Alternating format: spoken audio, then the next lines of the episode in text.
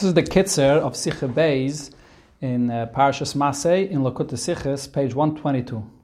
So the Rebbe here talks about the pasuk where it says, "Zay sa'aretz ashatipah lachem benachla eretz kanan l'gvuliseh." The Torah is talking here about the borders of Eretz Yisrael, and Rashi brings from the pasuk the words, "Zay sa'aretz ashatipah lachem v'gaimer," and he says, "Lefisha harbe mitzvahs neigis ba'aretz." Many of the mitzvahs could only be fulfilled in Eretz Yisrael.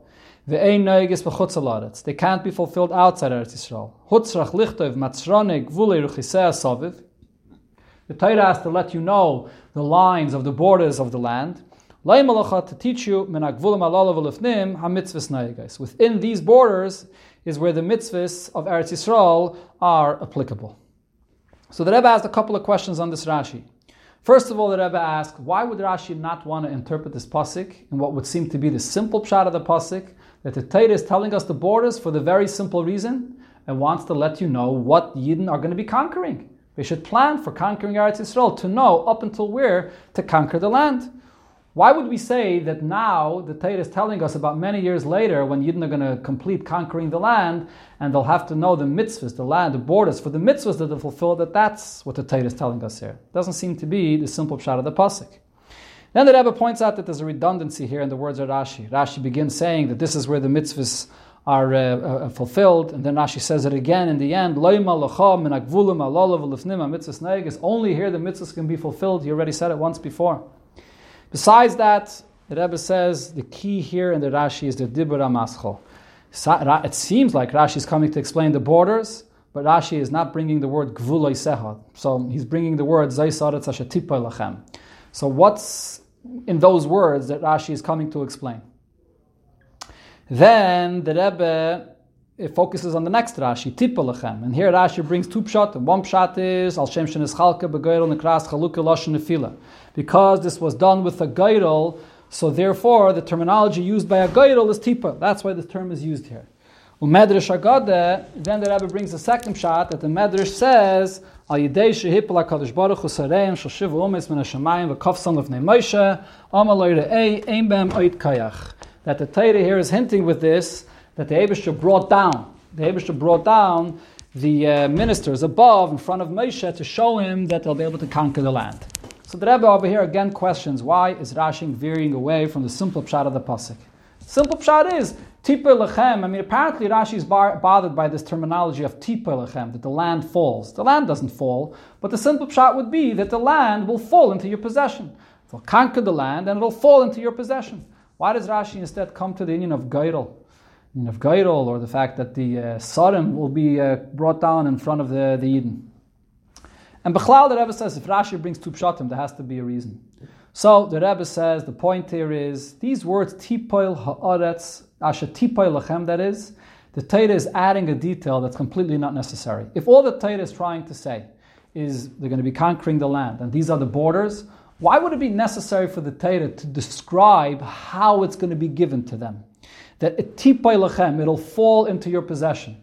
Why add that detail? And the, the, the meaning of the word tipulachem is like when you use it in the, you say to a person, this fell into your possession, like you did nothing for it, it just fell into your possession. Why is the Torah choosing to describe that here? I mean, regarding the land, what this really means is the Torah is telling you the land is a gift of Hashem. It's falling, it's coming to you totally from Hashem. Why? Another detail that Rebbe says, why is this something that Abishah tells Moshe Rabbeinu to share with all the Yidden? If we were to say that this is just about knowing the borders to conquer Eretz Yisrael, so this is something that's relevant for Yehoshua, or perhaps the generals that are going to be conquering, that are going to be strategizing how to conquer the land. Why is this something that has to be told to all of Klal Yisrael? Therefore, the Rebbe says, Rashi tells us, Ha'aretz Hashatipa Lechem is telling us that yes, this is a gift that the Abishta gives you, and the Torah here is coming to tell you something about the purpose of that gift. Why did the Abishta choose you to give you this gift? It's because he wants you to fulfill the mitzvahs that could only be done in Eretz Yisrael. He's giving you this special place to do the mitzvahs. And this is relevant to all Yidden. It's not just relevant to Yehoshua to conquer the land, but this is something that's being said to all Yidden. And this is being said to Moshe Rabbeinu no different than any other mitzvah, or all the details of all mitzvahs that are always told to Moshe Rabbeinu, including those mitzvahs that are only fulfilled in Eretz Yisrael. It's told to Moshe Rabbeinu, and Moshe Rabbeinu shares it with the Yidden. So that's really the theme of the pasuk here the gift of the Abishter for the purpose of fulfilling the mitzvahs. That's why the Torah adds these words, tipay lachem, that it's coming from Hashem. What's the purpose of why it's coming from Hashem? So now the Rebbe clarifies that Rashi explained very clearly that this is all only true about Eretz Yisrael itself, not about Ever Yarden. Even on the other side of the Yarden, before the Yidden enter into Eretz Yisrael, Bnei Gad and Bnei Reuven received a portion there as well. So you may think that the Torah should give us the borders for that portion that they receive there to know where the mitzvah should be fulfilled there. So Rashi repeats and emphasizes, No,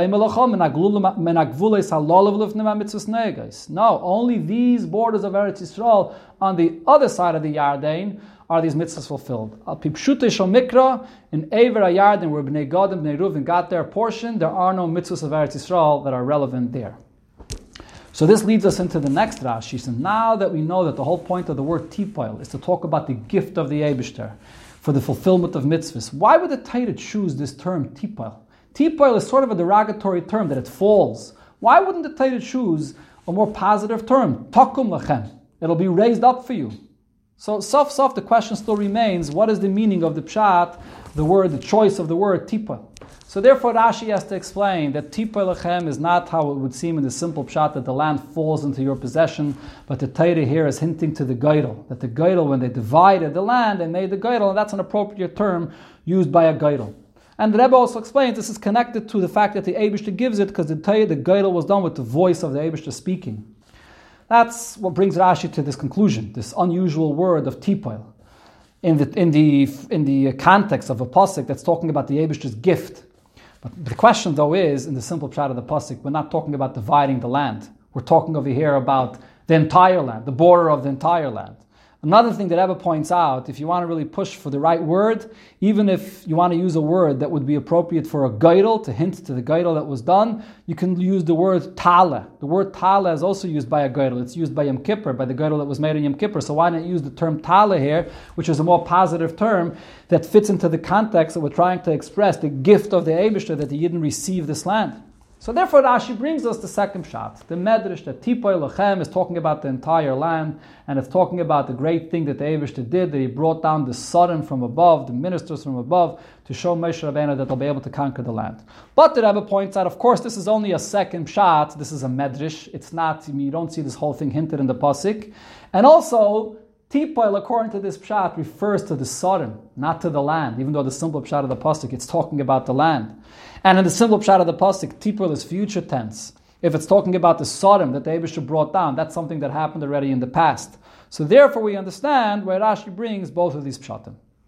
Now, in the Yena Shal the Rebbe explains beautifully that Aretz, the land, also refers to the neshama of a Yid the neshama of a yid falls down from a very high place, from a high rooftop, into a low place over here in the world.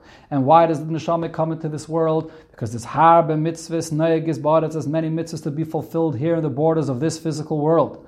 And the neshama enters into this world not only to repair and elevate the nefesh bahamis and the guf, but the neshama is doing the action of the mitzvah. And the action of the mitzvah that creates a tremendous connection to the essence of Hashem that the neshama cannot create in any of the revelations that it has above. But then the Rebbe adds yet a deeper point. The Torah specifically uses the term tipoil, that the neshama falls to hint to the fact that the neshama is falling in its emotional experience. The neshama does not have that same avaviyira, the love and awe for Hashem that it has above. The neshama is here in this world and is grappling with a guf, with a nefesh bahamis, with challenges. It, it falls. It, it has a very difficult experience sometimes. But this presses out of the neshama deeper, it, it, it, brings out of the neshama deeper energies to overcome all these challenges, and this reveals the essence of the neshama. And the essence of the neshama is hinted in the concept of a geidel. Just like a geidel, where a person is throwing a lottery and he relies on the geidel, and he suspends his own logic, the same thing also, the essence of the neshama, the aveda of a yid, when he, when he has to deal with the guf and the nefesh bahamis, he has to go Mitham Vidas beyond reason and logic and move and go forward with his avedis Hashem, and this reveals the essence of his neshama.